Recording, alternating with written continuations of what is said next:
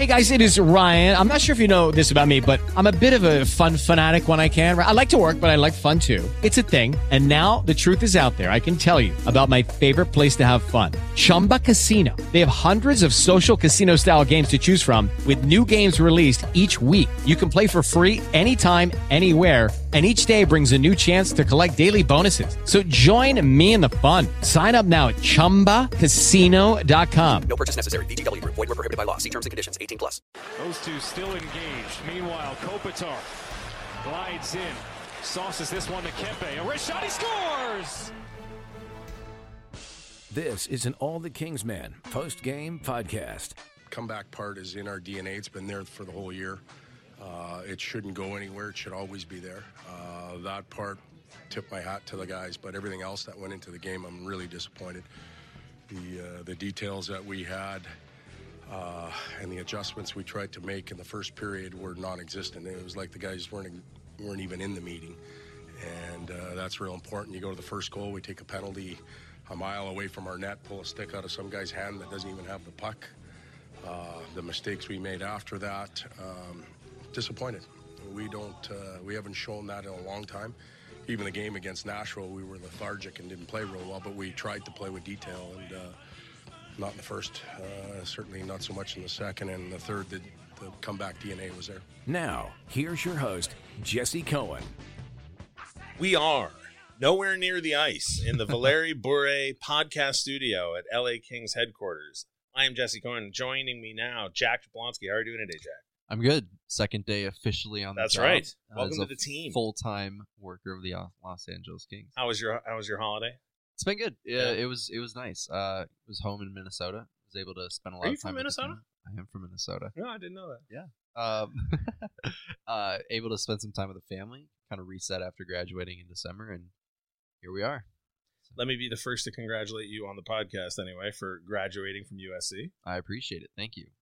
And like I said, welcome to the team. So, your first podcast back, and the We Kings lose four to three. But we witnessed a doozy. Was a doozy? Is a very polite way of describing what Six minutes worth of a doozy. Yeah. Now, when it was four to one, what did I predict the final score would be? Five three. I was pretty close. You were very close, I and at that time, sure did not look like it. No, all we needed was an empty net goal uh, from Florida. Now, to take some of the shine off of that missed prediction, I assumed that the Kings would make it four to two, then pull the goalie, then Florida would score an empty netter to make it five to two, and then the Kings would score a totally meaningless goal to make it five to three. Make it look pretty though. yeah, this is slightly less upsetting than that. Um, uh, I'll Yeah. I'll give. I was gonna save this for the podcast, but I told it to you when it was four to one. But I'll I'll use it now anyway. In games like that, there's a moment, a tipping point, and it's surprising to me how many points in my life where this tipping point uh, comes into play. And, and I and I equate it to an episode of Deal or No Deal, where when the episode of Deal or No Deal starts, or when each round starts, the contestant comes in, and I think to myself, Mm-hmm. well, they look like a they look like a lovely, wonderful person. I hope they win a lot of money. Uh, and then the person will the, the dealer will call down and say like, all right, the offer is you know fifty two thousand dollars, deal or no deal, and you're like, oh my god, fifty two thousand dollars, take it, you bum. And they're like, no, we're gonna go for it. And I go, all right, now I'm rooting against you. Now I hope you go home penniless and ashamed and a blight upon your family. Forty-eight dollars. Yeah, and that to me at four to nothing, that was the tipping point for me. I don't mm-hmm. want the four to three comeback because to me it's just aggravating. It's just like, all right, well, you okay? Where was that for fifty five minutes? Yeah, it's it's obviously aggravating because exactly like you said, where is that Ben? But at the same time, it also just shows, you know, when this team can focus, and by all means, in those first fifty-five minutes, we were just on our heels, and then all of a sudden you flip it and you turn into desperation. And Kopitar talks a little bit about that in the post game with Carlin.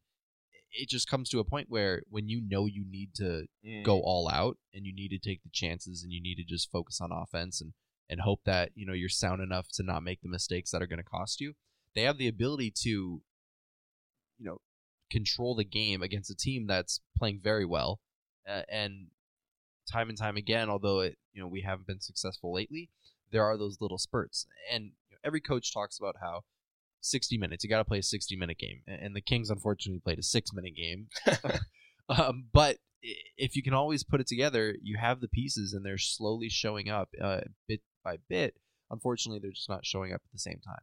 I know I am one to frequently cite the numbers, but to me, this game is a perfect Correct. example of why numbers don't actually tell you everything. Mhm. If you just looked at the raw numbers, you'd see a 43 game where the teams split the possession numbers, right? It was 50 50 Corsi throughout the course of the game. It was 50 50 Fenwick. It was 51.22 to 48.78 in favor of the Panthers for shots on goal.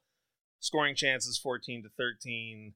High difficulty, you know, 5 to 3. Expected goals um, 59.7 in favor of the Panthers, 40.3 in favor of the Kings. And so you go like, oh, okay, close game. But the reality is, and this is, I mean, I looked at you at one point in the second or first, and I said, I said, I wonder what the record is for puck possession Yeah. time without a shot on goal, because there were at least four different periods of the game where the Panthers were just in the Kings zone Just playing keep away. shift after shift after shift. They never really challenged to score. They never really tried to score. They just dominated.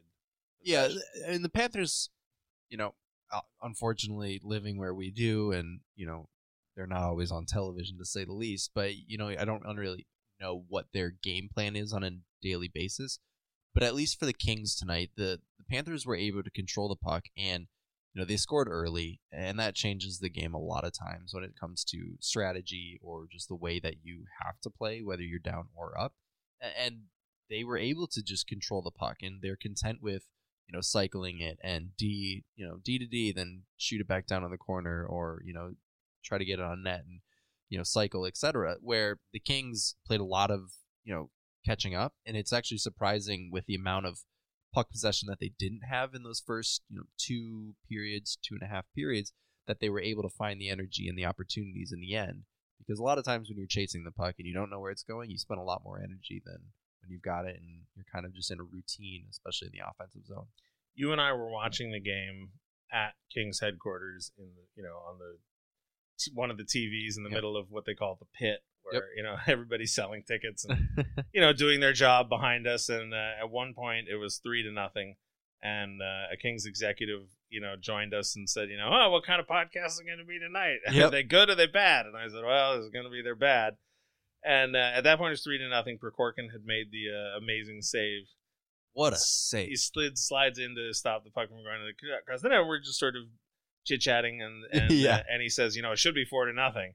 then he leaves the room and then sure enough, Walk, yeah, four zero walks back in two Yeah. minutes later. and Right? it's four to Yeah, nothing. I was like, uh, okay. it was just it was just that kind of game, and I mean the fact Mm-hmm. that the Kings came back at the end is to me sort of you weren't here, but they. um I think it was the game against Vegas where they scored four, Four goals in the first, yeah. period, and then Vegas control absolutely controlled the game. Yeah. for the rest of the way, and I called it the most fraudulent win I had ever seen. Um, Get up early, maybe a few flukes here and there. And yeah, and then just then just, hold on just for seal it down. Yeah. this to me was like one of the most fraudulent comebacks I've ever seen. Where to to that executive's Yeah, point, completely it should have been outplayed. five to nothing. Yep, completely outplayed, Yeah. out strategized, um, outworked, and frankly, just a better team. You know, beat us tonight, but at the same time, and then it's like, oh, okay, well, you know, it's 4-0, so why not, right?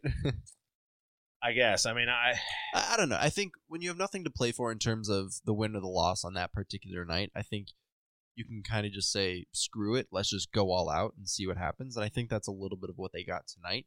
But at the same time, when it happens time and time again, you know, there's things that you need to address. And, and you know, we're not saying or hiding the fact that we need to, you know, make a few changes to become, you know, Stanley Cup contenders or playoff contenders right now. But at the same time, I think, you know, it- continually although it came at a six minute pace or a six minute segment today, it shows that you know we have a lot of pieces here or the potential pieces that can be a part of a playoff team and a contending team in the future, whether it be next year, two years, or three years down the road.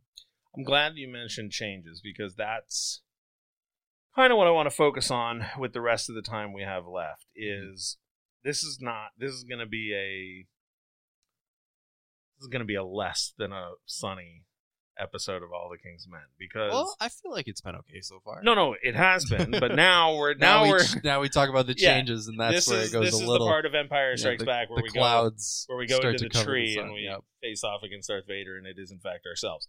So here's my concern, and I said this jokingly during the game.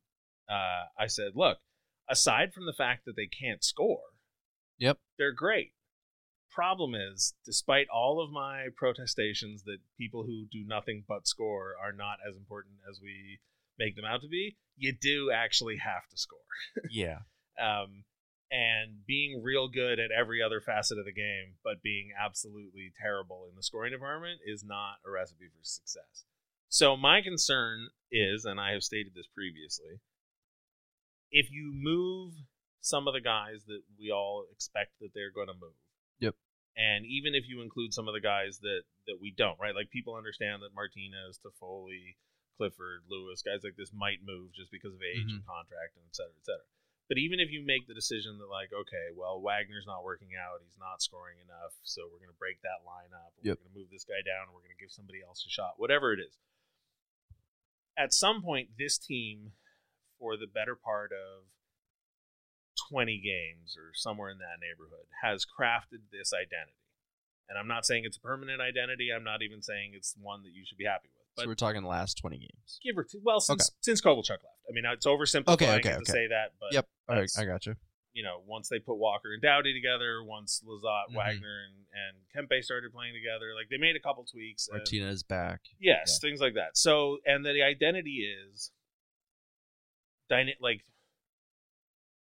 top of the league in fancy stats, which frankly, fancy stats are not that fancy. It's really just outshooting your opponent. So they possess the puck, they outshoot their opponent. Yeah. They don't score, but they don't give up a lot of goals. So despite the notion that they've moved into this quote unquote new identity of, you know, more offense, I think less defense, they're still just a defensive team that can't score.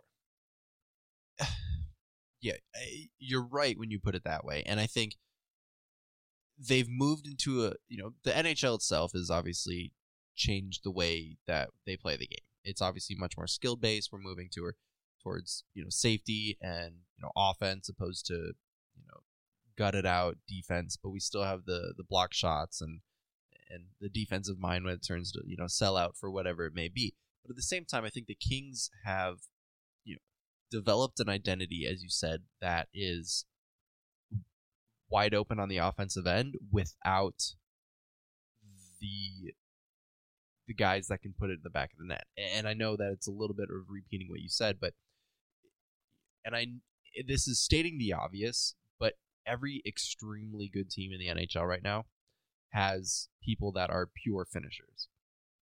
And the Kings have zero. So I think that's where you have to look for, you know, the opportunity of why we brought Kovalchuk in. You know, things didn't work out for whatever may reason it may, you know, it could be. I think there's obviously quite a few theories and a lot of unknown at the same time, but you know, Kovalchuk was brought in to be that pure finisher, and coming into a year where you just made the playoffs and you bring him in, yeah, I think we thought that that was the step up. Unfortunately, it wasn't, and because of that, you know, that money was put towards him, and there's no one else that we you know have been able to fill that slot with that has been able Right. to you know bring in the addition of the goal scoring when you have you know playmakers like you know Brown and Kopitar and Carter and you know the list can go on but you know you can make plays but don't have a guy sitting back back door or the guy that But in the 32 games since he's been gone, Okay. they are 13, 15, and 4. Okay. Which is not great, but it's a better record than when he was. And and I'm not I'm, I'm not trying to link any of this to his presence or absence. I'm just that's just the arbitrary point yep in time. just a date So in that time, they are ninth. Well, actually, it'll be different because these stats haven't updated from tonight's game. But going into tonight's game, they were ninth in goals against with 82 total goals in that 31 game stretch, and they were eight in goals against. They were tops in shots against, and near the top of the league in shots for, ninth in shots for, 32.6. Bottom of the league, as in best in shots against, the 28.5. Their power play is at 19%, which is perfectly acceptable. Their penalty kill is way improved from what it was earlier in the year. They're up to 79.2 heading into tonight's game. So if uh-huh. you add up their your power play and your penalty kill should add up to about 100. They're at about 98 right now. So I mean, this is a team that, like I said, other than the fact that they can't score, they appear to be really good. My concern is if you trade Tyler Toffoli, if you trade Alec Martinez, if you mm-hmm. shift out Austin Wagner, if you It, it, it becomes the question of how much do you want to rebuild? well, it just becomes a question for me. It becomes a question of what is the team now because Well, a I lot of those yeah, players yeah. are part of the reason the defensive numbers are Yeah. so good. So if you change if you change from a team that can't score but has great overlying numbers to a team that can't score, and now I have no idea what the numbers are going to be because all of a sudden you don't have Alec Martinez in the lineup, you have Kale Clague, and you don't have Tyler Toffoli, you have Carl Grundstrom, and you don't have Jeff Carter, you've got Jaret Anderson Dolan, or whoever it, whoever the players are. My fear is like, well, okay, now what does this team become? And I understand that that's the purpose of a reconstruction, and, and we'll have to find that out. But I'm I get the sense that maybe there isn't an answer, and that as a fan concerns me. I don't know if there isn't an answer. I just don't. It, it comes down to the confidence level that Rob Blake and his team have in the prospects that the Kings have seen in World Juniors, that they have in the AHL, all those type of players on With the Lucky Land slots, you can get lucky just about anywhere. This is your captain speaking. Uh, we've got clear runway and the weather's fine, but we're just going to circle up here a while and uh, get lucky. No, no, nothing like that. It's just these cash prizes add up quick. So I suggest you sit back, keep your tray table upright, and start getting lucky. Play for free at LuckyLandSlots.com. Are you feeling lucky? No purchase necessary. Void where prohibited by law. 18 plus terms and conditions apply. See website for details. okay, moving forward, whether it be after the trade deadline or going into camp next year, who they have slotted in terms of expecting to, you know, take away or take, you know, X, Y, or Z's place that they trade away at the deadline. And, you know, if it's, you know, you get rid of Tyler Toffoli and you bring up, you know, Burke or whatever you say, you know, whoever it may be to take his place for, you know, the rest of the season, it becomes a matter of okay, is this a permanent fix or is this something we're going to have to address in the offseason again? Now, you know, salary cap is an interesting one for the Kings because of all the moving pieces, but at the same time, you know, just because you get rid of them now doesn't mean you can't pick up other pieces that can slot those areas in the offseason even if you are in a reconstructing and a youth, you know, movement within the organization. So the other three things I'm going to throw out Okay. that I feel like are becoming topics of conversation, and it's three specific players, and I have seen Kings fans bring two of them up as uh, evidence that the organization has made missteps. And then there's one that I very rarely see brought up, but I'm going to bring up in to shove in the face of the people who bring up the other two. Okay. Now, the first we have to talk about is Ilya Kovalchuk. Now, I was not expecting nor interested in talking about Ilya Kovalchuk. Um, I'm going to reveal a bias I have towards Ilya Kovalchuk, and that is simply this. I don't know why a Kings fan, and I don't say this to be some sort of like weird cult type, you know, you have to pass this purity test or you're not a real Kings fan or anything, but I just mean, for me personally, I don't know why a Kings fan would root for the success of Ilya Kovalchuk on another franchise. Because from my mm-hmm. perspective, the success of Ilya Kovalchuk on another franchise is a top to bottom condemnation of the Kings franchise. Because I get the whole, oh, he wasn't a good fit thing. I don't buy it.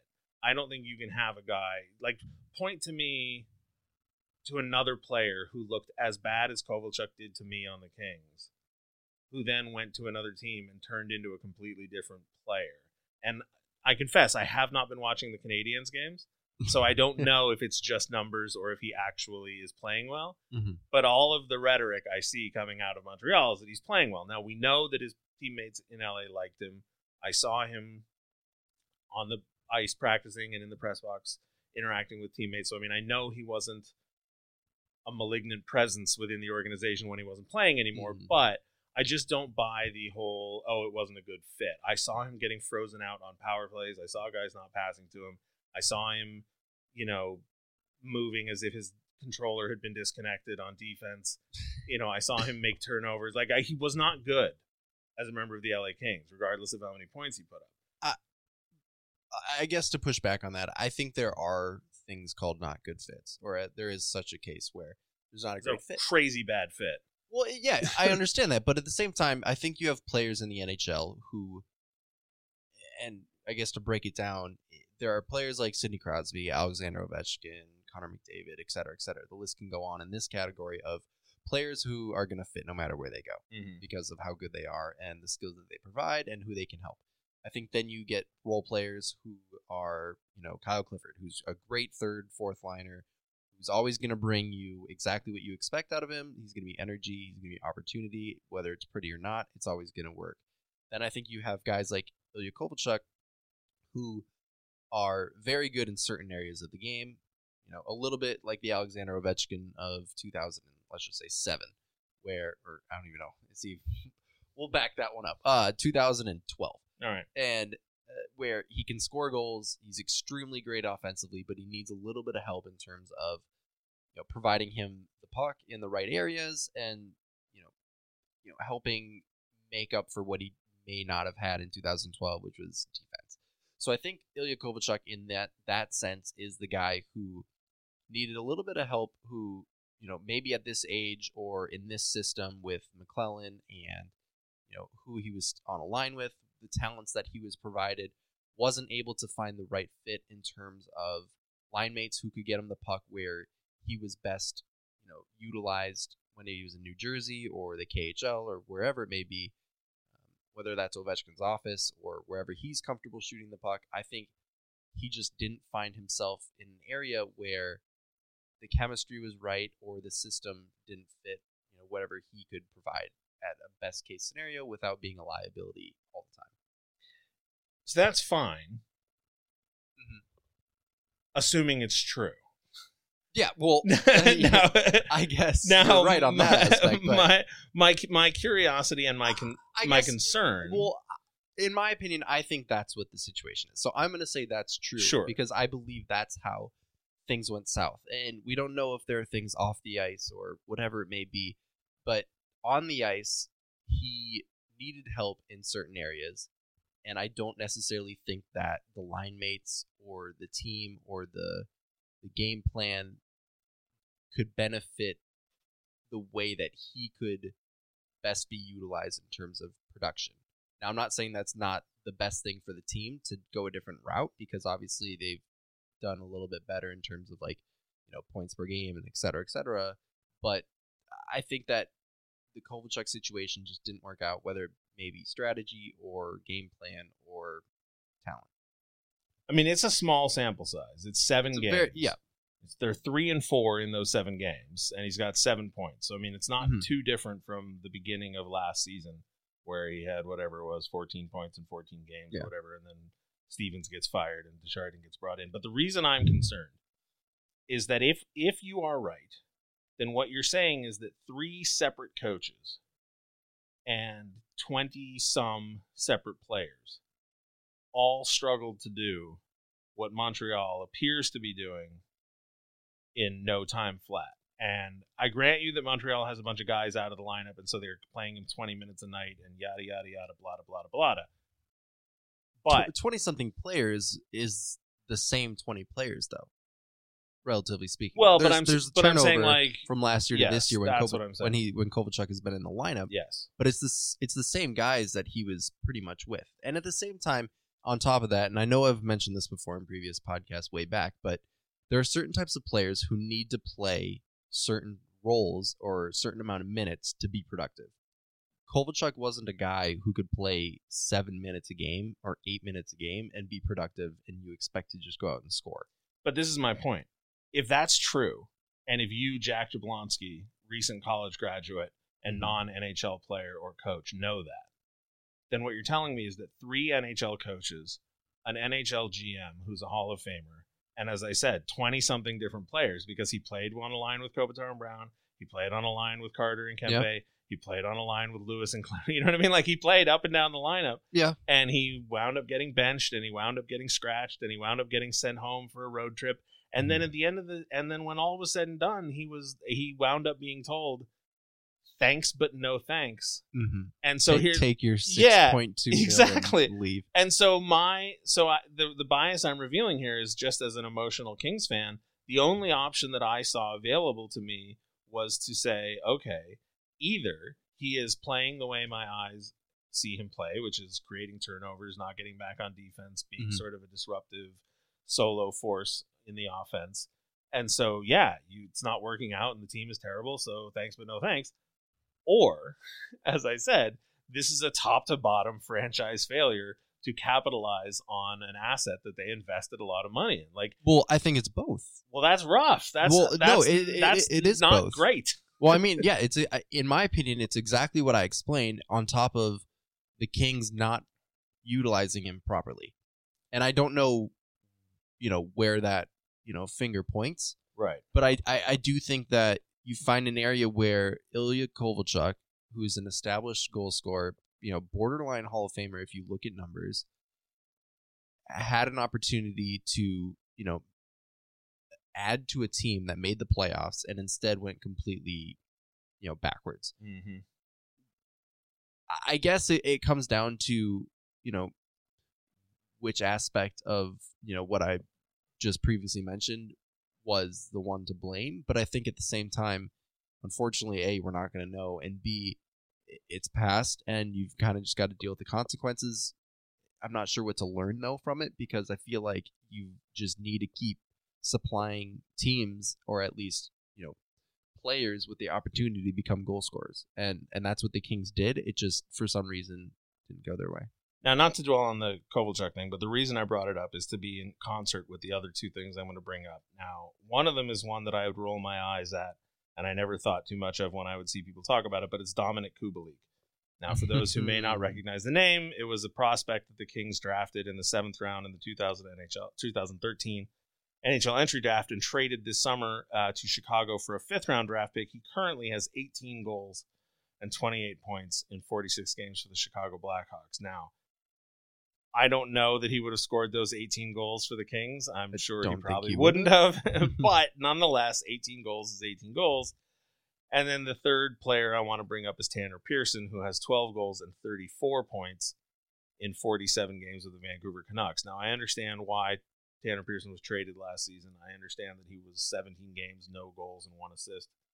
And so that was a move that, that they felt they had to make. But the point I'm making is 12 goals from Pearson, 34 points from Pearson, 18 points, sorry, 18 goals, 28 points from Kubalik, and now seven points in seven games from Ilya Kovalchuk. At some point, this is a team that cannot score but plays really well overall possession numbers. But that's three players who would insert more than 30 goals into the lineup. Like what's here's- what's going on? Because so it's here's it's what- been four, five, six coaches now that this. I, here's what I think it is. I think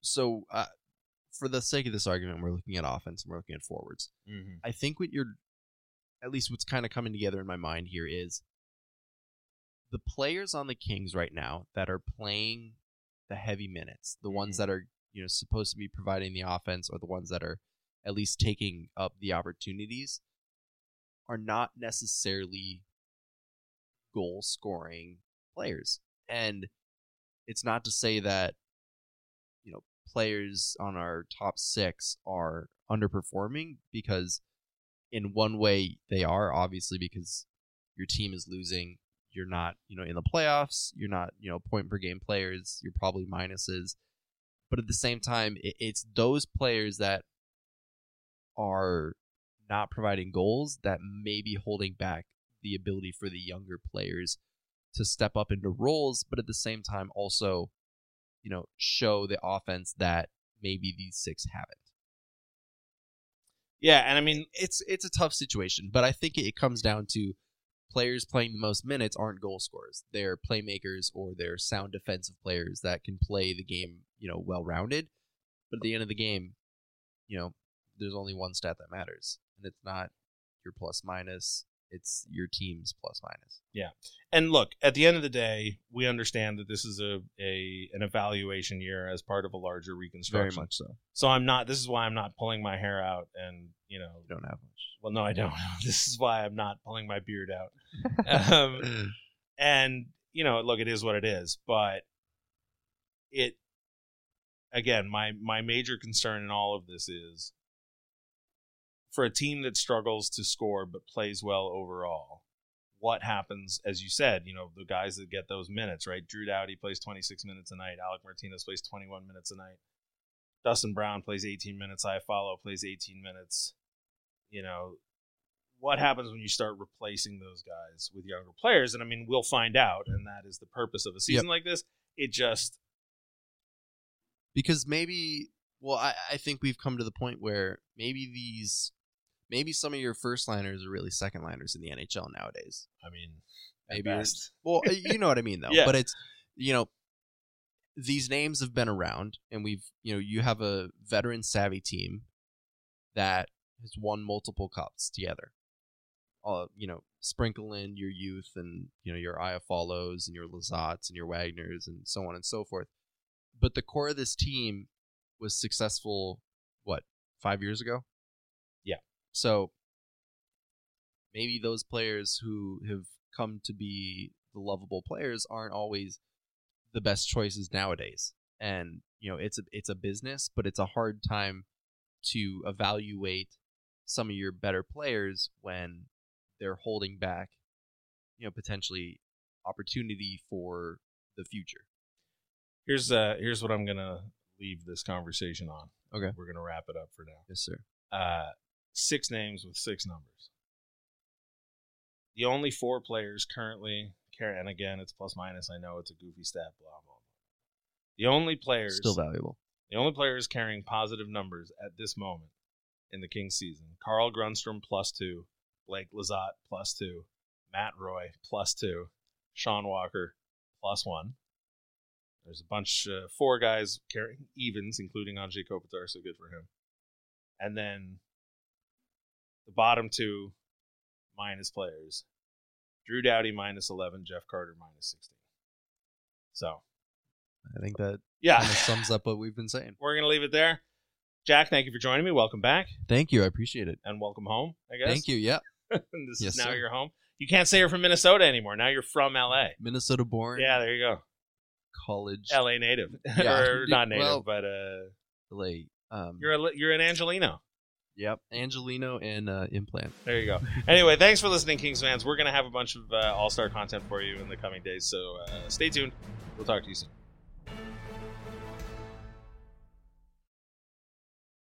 With the Lucky Land slots, you can get lucky just about anywhere. This is your captain speaking. Uh, we've got clear runway and the weather's fine, but we're just going to circle up here a while and uh, get lucky. No, no, nothing like that. It's just these cash prizes add up quick. So I suggest you sit back, keep your tray table upright, and start getting lucky. Play for free at LuckyLandSlots.com. Are you feeling lucky? No purchase necessary. Void where prohibited by law. 18 plus terms and conditions apply. See website for details.